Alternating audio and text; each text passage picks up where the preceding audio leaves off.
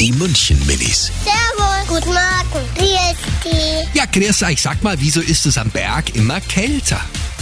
Na, weil der Himmel näher ist und es oben im Himmel kalt ist. Da ist kältere Luft und, und da ist auch ein eisigerer Wind.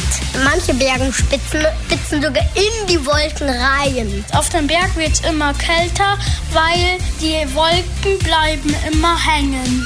Die München Minis. Jeden Morgen beim Wetterhuber und der Morgencrew um kurz vor halb sieben.